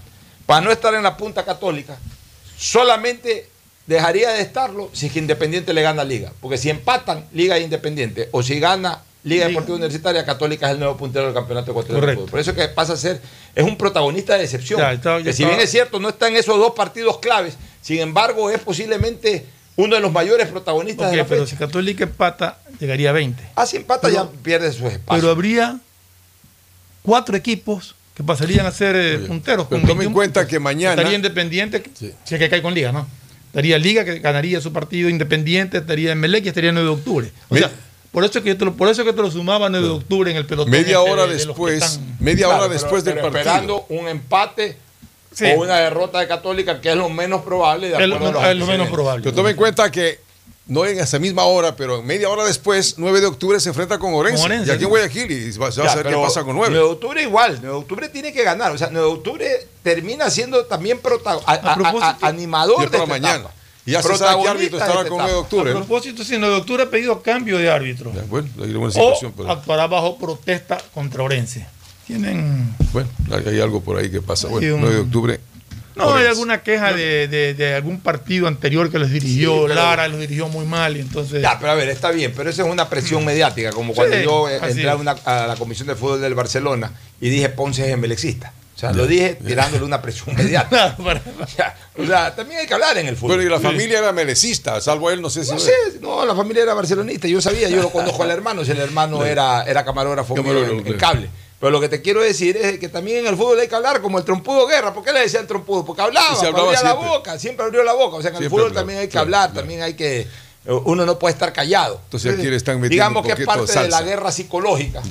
Eh, esto de 9 de octubre, de que cambien de sí. árbitro, que protesta, pero eso en el fondo no tiene ningún asidero, porque tú puedes jugar bajo protesta, pues no te puedes no cambiar te puedes el del Entonces, resultado. los tres partidos no cambia. son importantes los tres partidos porque luego a las 20 horas la liga está con Independiente. del Ese partido es candente. Mañana sábado para seguirlo. Porque ahí Eh. puede pasar, o sea, Liga Independiente puede arrojar varias cosas. Claro. Que Independiente se quede con los churos hechos, que Liga se quede fuera del título y un empate los complica a los dos. Y si la empatan los dos y la Católica gana, se Es va arriba es que en el partido independiente con Liga y en el partido de Melé con Barcelona, el empate es. Ah, no, pero el empate a Barcelona lo deja totalmente afuera. A los dos, a los dos Dependiendo- perjudica. Ya, pero dependiendo de MLE cómo le vaya con, con eh, perdón, cómo le, eh, eh, para MLE es menos, menos perjudicial dependiendo de cómo le vaya vaya, Independiente. a, a Independiente con Liga y obviamente también viendo a Católica y todo, pero es indiscutible que si MLE empata, resigna considerablemente Sí, sus sí. posibilidades. Y si, va- y si hay ese empate en el clásico, Barcelona está fuera de toda opción. O sea, para mí Barcelona el domingo después del partido con el Delfín quedó fuera de opción. Pero como dije antes, ayer, ayer. Pero le ayudaron. Cerró la puerta con seguro después del partido con Delfín. Y vino el Manta y O le quitó el seguro. Delfín- pero la puerta está Delfín cerrada. de Manta le puso el seguro. Sí, y el Manta le quitó el seguro. Ya, ahora vamos a ver si Barcelona es capaz de abrir, o- abrir la puerta o volver a poner seguro. Y ahora vamos a ver si Delfín, que tiene un partido que se dice regalado, partido regalado con Olmedo, lo, lo va a ganar, pues, ¿no? Bueno. Tiene que jugar ese partido. Vamos con Tiene- una pausa para retornar ya con eh, temas únicamente relacionados al clásico del astillero. Ya volvemos. El siguiente es un espacio publicitario apto para todo público. Hay sonidos es mejor nunca tener que escuchar. Porque cada motor es diferente. Desde hace 104 años, Lubricantes Gulf mantiene la más alta tecnología y calidad en línea de aceites para motores a diésel y gasolina. Está hecho con una fórmula especial para dar excelente protección a todo tipo de motores, evitando el desgaste prematuro de pistones, anillos y árbol de levas, ayudando a mantener limpio el motor y libre de depósitos que se forman por las altas o bajas temperaturas. Dele a su motor lo que se merece. Lubricantes Gulf, la más alta tecnología en lubricación. 104 años preservando la vida de su motor. Lubricantes Gulf. Gulf es más lubricante.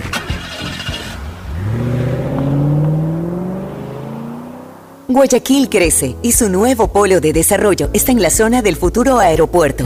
No tienes idea cómo se han transformado comunidades enteras cuidando el medio ambiente, sobre todo con nuevas plantas de tratamiento de aguas servidas, mejorando la salud con plantas de agua potable, la calidad de vida con parques, canchas deportivas y reactivando el comercio con nuevos caminos. Esta es una transformación sostenible en el tiempo que busca crear nuevas oportunidades para las futuras generaciones de guayaquileños. La vía a la costa renace en la nueva ciudad con la autoridad aeroportuaria y alcaldía de Guayaquil.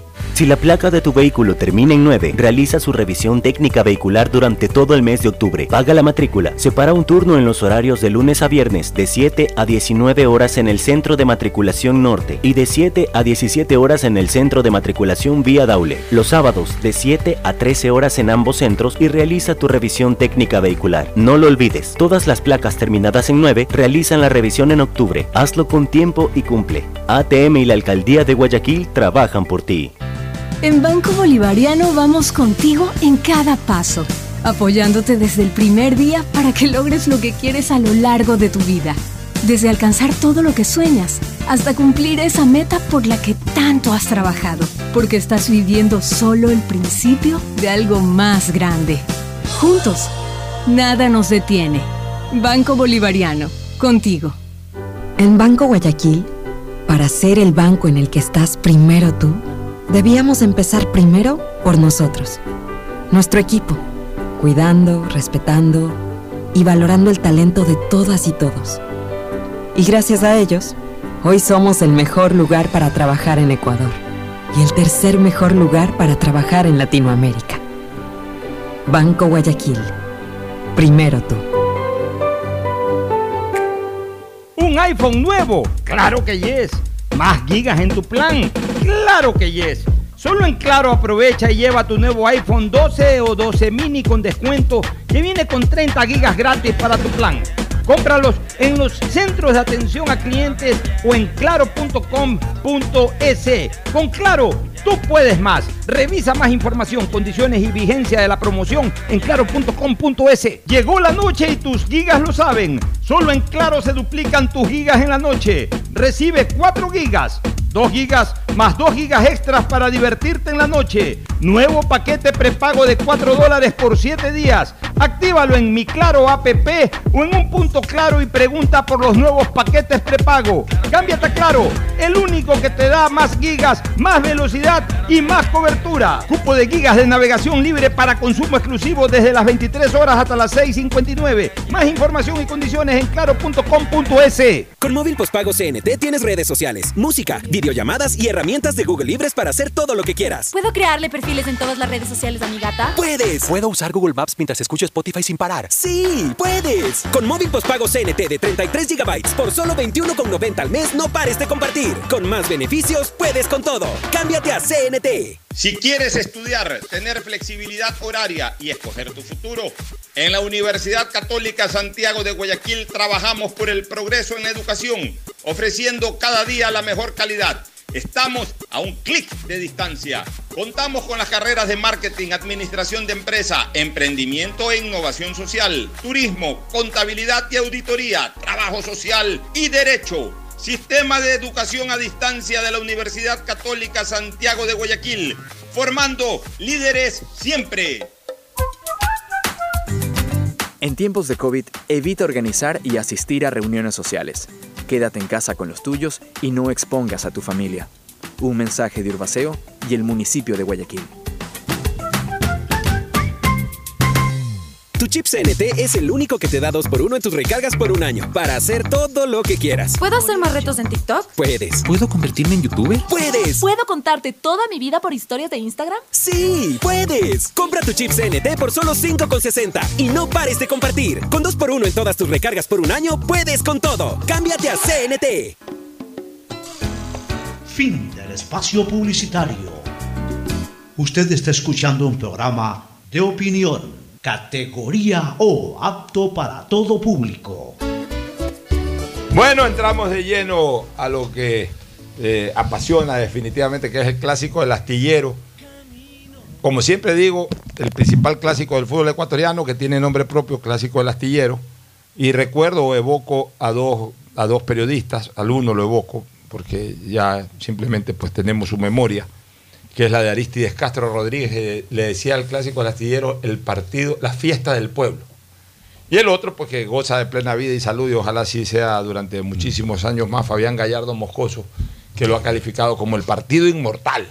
Ah, bueno, qué bien. del astillero. A pesar de que él tiene un corazón más serrano, pero interesante. Bueno, pero no, eh, él tiene Pero visión nacional. Pero en todo caso, eh, es un partido apasionante.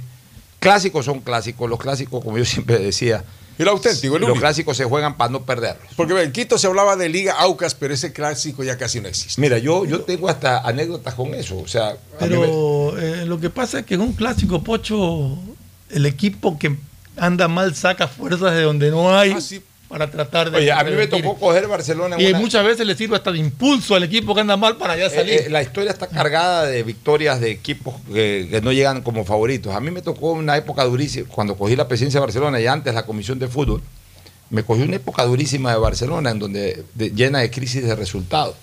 Y en todos los clásicos no éramos favoritos. Por eso no andaba bien. tenías el Celso, de la Emelec Ya cancha. estaba con la me andaba bien, ganaba las etapas, todo. Pues no perdí ningún clásico, tampoco los gané. Los seis clásicos que Empatado. disputé, los seis quedaron empates. Bueno. Sea, yo le decía a los jugadores, ustedes pueden perder cualquier partido, pero el clásico no me lo pierden. Y era de los que yo me concentraba en el hotel con los jugadores. Para que sientan los jugadores, la- las Y- y hacíamos les daba videos- charla. Motivacionales. ahorita estaba, estaba- Clásico es clásico, el ahorita estaba, mira, ahorita estaba recordando. de- eh, la década de, los 80 para Emelec fue mala. Y Emelec en el año 88, cuando la inauguración del estadio de Barcelona, Que ya era una época buena de Melé. Al punto de Estaba- que quedó campeón ese año. es que- pero a ese fue el impulso final de Emelec. Sí. Porque eh, no, no venía, venía ahí, mejorando, mejorando, pero no Pero a despegaba. de y a partir de ahí cogió confianza y terminó campeón ese Pero año. mira, pero dentro de esa década que fue la peor de Melec, la de los años 80, entre el año 80 en que perdió la categoría después de haber ganado el, título, y, y- y- 86. no la categoría, perdió la serie. La serie. Ya, y que es realmente la serie de honor, ¿no? Un equipo Claro, que de a la dimensión de Melé, bajar a la B o de Nacional eh, eh, es un tema deshonroso. Y era tiempo de Don. Peche, tal vez, ¿no? No, no, no. En esa época no, No. había ni dirigente. Ahí asumieron, eh, dejó votado Quintana. O sea, ahí ah, asumió. Ferdinand, tal vez. No, su- eh, Alejandro Chiriboga. Ponce, Gianni Garibaldi, Carlos Julio Emanuel. Hasta Lucho Chiriboga, No, esto- Chiriboga fue no, más adelante. después. Bueno, pero Lucho Chiriboga fue parte de esa época Claro. en donde Melén no, No. tenía crisis de resultados. Sin embargo, hay algunos clásicos que, que a pesar de que Barcelona llegaba muy favorito, Melén se los complicó. Yo recordaba hace algún- unos días atrás el clásico del 81. El año 81 Barcelona venía pomposamente jugando Canadá. Ah, sí, pues, el ganando. equipo de Magio, que era un espectáculo. Barcelona ganó ese campeonato de, de cabo a rabo, ganó las dos etapas y la liguilla, fue campeón nacional. Sin embargo, eh, eh, lo, lo recibe Melec en el modelo, digamos, para el primer clásico post ascenso de Melec de la B a la A. Se decía que Barcelona tenía que ganar sin mayor problema. Empataron 2 a 2. Después hubo otro clásico, el año 84, que Barcelona tenía también un buen equipo, Melec ahí, un equipo irregular. Y le gana 4 a 3 Melec. Eh, Para mí, uno de los de clásicos. Más- Páez. sí, para mí, uno de los clásicos más emotivos que he visto. Sí, porque primero, hasta hubo una apuesta ahí, entre, ahí sí entre Lucho Chiriboga, que ya era presidente del Emelec, y, e Isidro Romero, que era el presidente de Barcelona. Y ese clásico fue súper inten- intenso El e interesante. cambió mucho. Porque, claro, Barcelona llegó, ahí, eh, Ba- Barcelona llegó a estar ganando 3 a 1. Bueno. O, o- o- o siempre iba ganando. No sé si llegó a, a estar 3 a 2. Pero iba 1 a 1, 2 a 1, 2 a 2, 3 a 2, 3 a 3, 4 a 3. O sea, Emelec. Y además los dos goles de Emelec para el empate y para el triunfo se dieron en los últimos 10 minutos. Cada partido es diferente. ¿No final. parecerá algo como, eh, dio mucha pena ver que le bailaron a, a Barcelona el- en el partido con Delfín, particularmente con Riveros y tal en la defensa que no podían detener nada? ¿Qué sucedió? Son partidos. Le decían que era una avenida. Bueno, es que realmente Ah. la defensa de Barcelona y, y- y- y- A ver, pero, pero a Barcelona terminan goleándolo Cuatro, por desordenado. y en los últimos 10 Por eso, por desordenado. Por, por ir así, a no- no buscar debe suceder. eh, Ya, pero resultado también, le- sí, pero por desordenado uno y segundo por lo que aquí hemos venido diciendo a lo largo ya de varios, varias semanas, ya dos meses por lo menos, de que Barcelona defeccionó mucho en su nivel defensivo. Riveros no es ni la sombra de lo que fue el año pasado o en el primer semestre del año. Los marcadores de punta hace rato que perdieron decía, la línea queda de marcadores de punta. después. O sea, están dedicados es a conducir pelota, de ayudar a atacar, a salir jugando bien en algunos momentos, pero marcadores, marcadores, no han mostrado la eficacia que mostraron en años anteriores o en la primera parte del año, especialmente en la Copa Libertadores. Entonces Barcelona bajó muchísimo su rendimiento defensivo. Y de medio campo para adelante eh, es un equipo prácticamente sin gol. Entonces los resultados están ahí. Pero clásicos son clásicos. Son otros momentos. Es otra energía. fútbol, es otra energía. Entonces, eh, no te extrañe, mira que lo digo de una vez, no te extrañe que Rivero se mande un partidazo El jugador más flojo de la defensa puede ser el gran héroe del clásico del astillero. No te extrañe que se destapen Díaz y Emanuel Martínez y hagan dos, tres goles O- o entre ambos. Está también. Pero también yo creo que eh, Emelec tiene la suficiente fuerza, los suficientes arrestos para eh, sacar el clásico adelante. Le si hoy a mí me preguntan quién es favorito, yo creo que Emelec, Emelec, tiene más posibilidades de ganar. perjudica a la que no está Rodríguez, ¿no? Emelec, Emelec tiene es- esa baja sensible. Tiene- o sea, realmente tiene dos jugadores suspendidos, bueno, pero Marlon Mejía eh, no es titular habitual en Emelec. Pero Sebastián Rodríguez sí es el líder del equipo.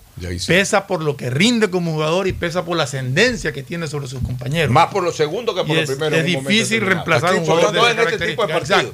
La cuarta de gol fundamental tiene actualmente con Ahora, la, la- la pregunta es, ¿saltará cabezas y hará doble punta Emelec? Ah, cre- aparentemente sí. Ya estaría recuperado Alejandro Cabezas.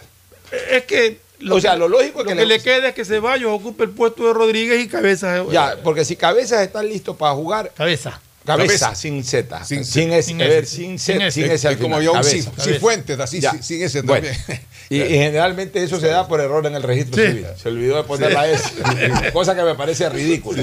Pero bueno, este, lo que yo sí creo es que si este chico cabeza ya está listo para jugar, lo lógico es que Melé le plantee doble punta porque le, le va a meter el dedo en la llaga a Barcelona, que en este La momento es su defensa. defensa. Y aparte de que es como le ha funcionado el equipo. Y es como le ha Y Barcelona pondrá dos también en punta, posiblemente. Así es, vamos a una recomendación y luego el cierre. Suerte a los equipos del astillero este semana. fin de semana. Bueno, va a haber público, ¿no? 50%. Va a haber público, va a vendido todo. Aspiran a que haya unas 19 mil personas en el Que estadio. caramba, es lo que antes era un estadio capo el lleno. Exactamente, O porque sea, voy a, voy a, voy a. las entradas de los propietarios de suite, de los socios, y van a salir 6 mil entradas a la venta. Oye, en todo caso, voy a ambiental va a haber.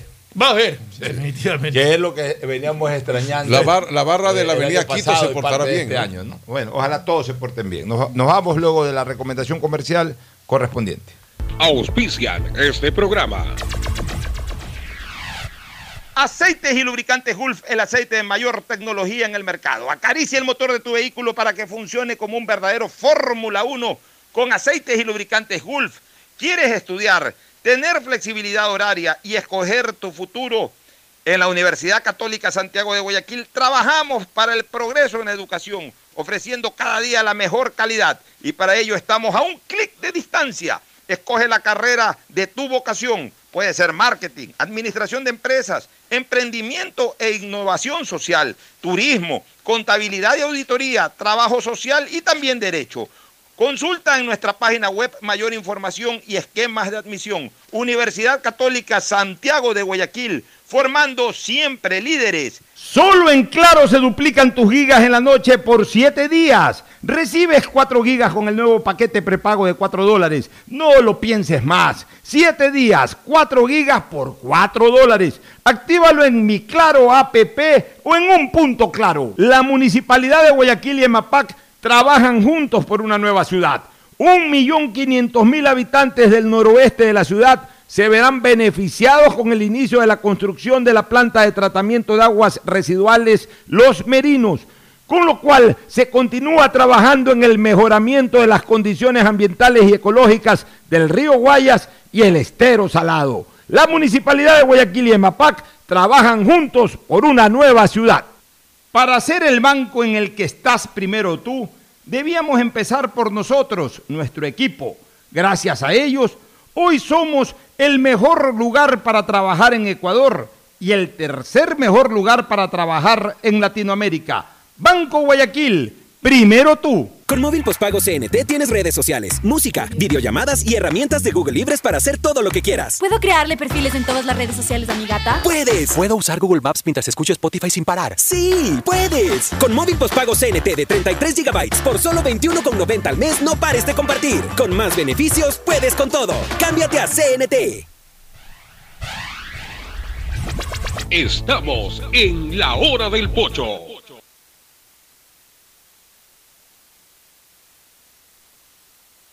Gracias por su sintonía. Este programa fue auspiciado por Aceites y lubricantes Gulf, el aceite de mayor tecnología en el mercado. Universidad Católica Santiago de Guayaquil y su plan de educación a distancia.